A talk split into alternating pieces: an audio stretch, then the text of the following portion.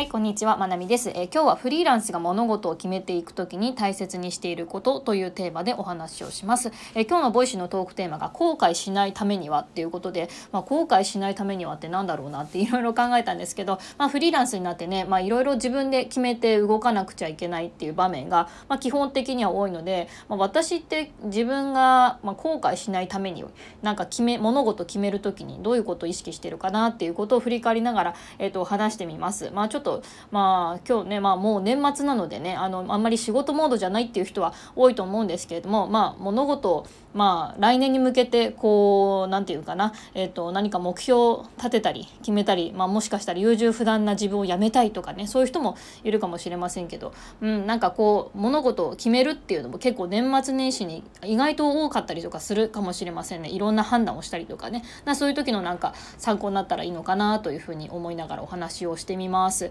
でですねえっ、ー、とまあその今日のボイシーのトークテーマが後悔しないためにはっていうことで、まあ、後悔しないためにというよりも私がなんかあのとりあえずそのなんだろう、うん、あの私の場合はあのとにかくめっちゃ直感なんですよね。とにかく直感が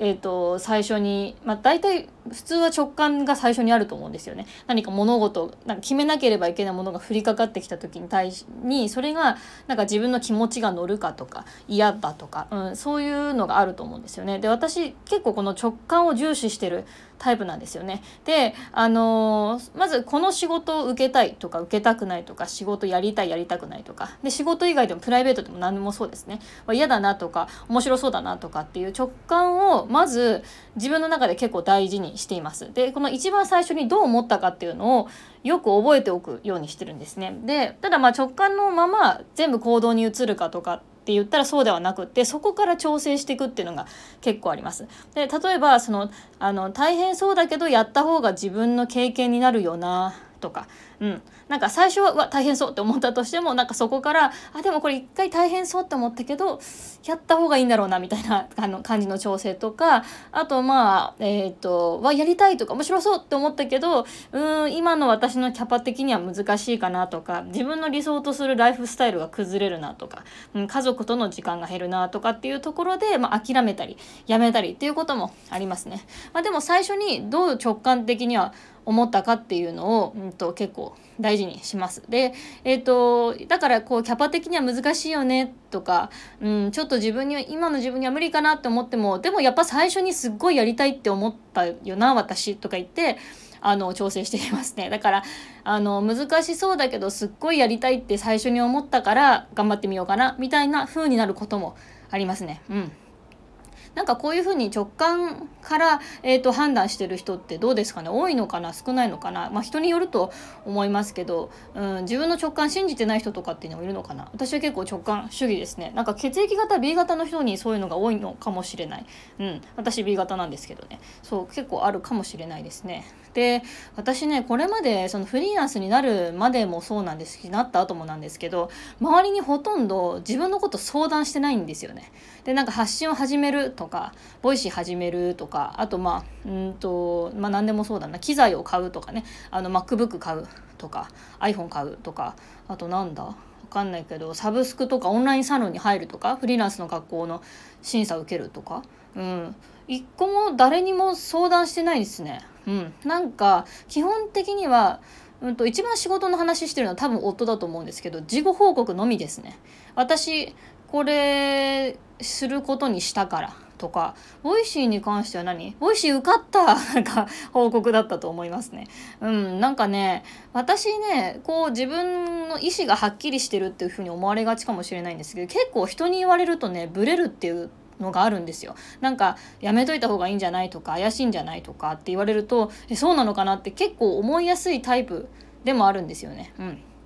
であとブレてる自分が好きじゃないっていうのも強い。なのでもうそういうなんだろう。ブレたりとか人の意見でちょっとドキドキしたりとかっていうのを全部排除する方法って言ったら先に自分で全部決めて動くしかなくなったんですよね。しかそれしかないっていうふうに思って。で意外と事後報告だからって誰かに怒られるかって言ったら怒られないなって思ったんですよね。なんかなんか先にそれ言ってくれればよかったのにとか相談してよとかっていう人別に周りに一人もいないんですよね。うん、って思ったらなんか「どう思う?」とかってうちの夫なんかそうなんですけど「どう思う?」とかっていうふうにこう責任をなんかあの分担させるようななんかちょっと責任転嫁じゃないけど何て言うかな私が考えるべきことをどう思うとかって言って投げられると多分困っちゃうタイプなんですよね。まあ、子育てに関することとか本当に悩んでることとかなんかこれはちょっと夫婦で共有したいなっていう家庭の事情あれこれとかだったらあちょっとこれ私一人で抱えるのしんどいわってなってやっぱ相談したりとかすることはありますけど基本的に私の仕事のことって私がやっていくことなのでだからなんかあんまりあのこれやってみようと思うんだけどとかっていうふうに相談したりってことはないですね。だからまあ意外と私は意思がそんなに強くない方というか、うん、なんか周りの要素がいろいろ入るとなんかブレたり迷ったり、うん、する方なのでそれで自分で決めちゃうっていうところもありますね。うん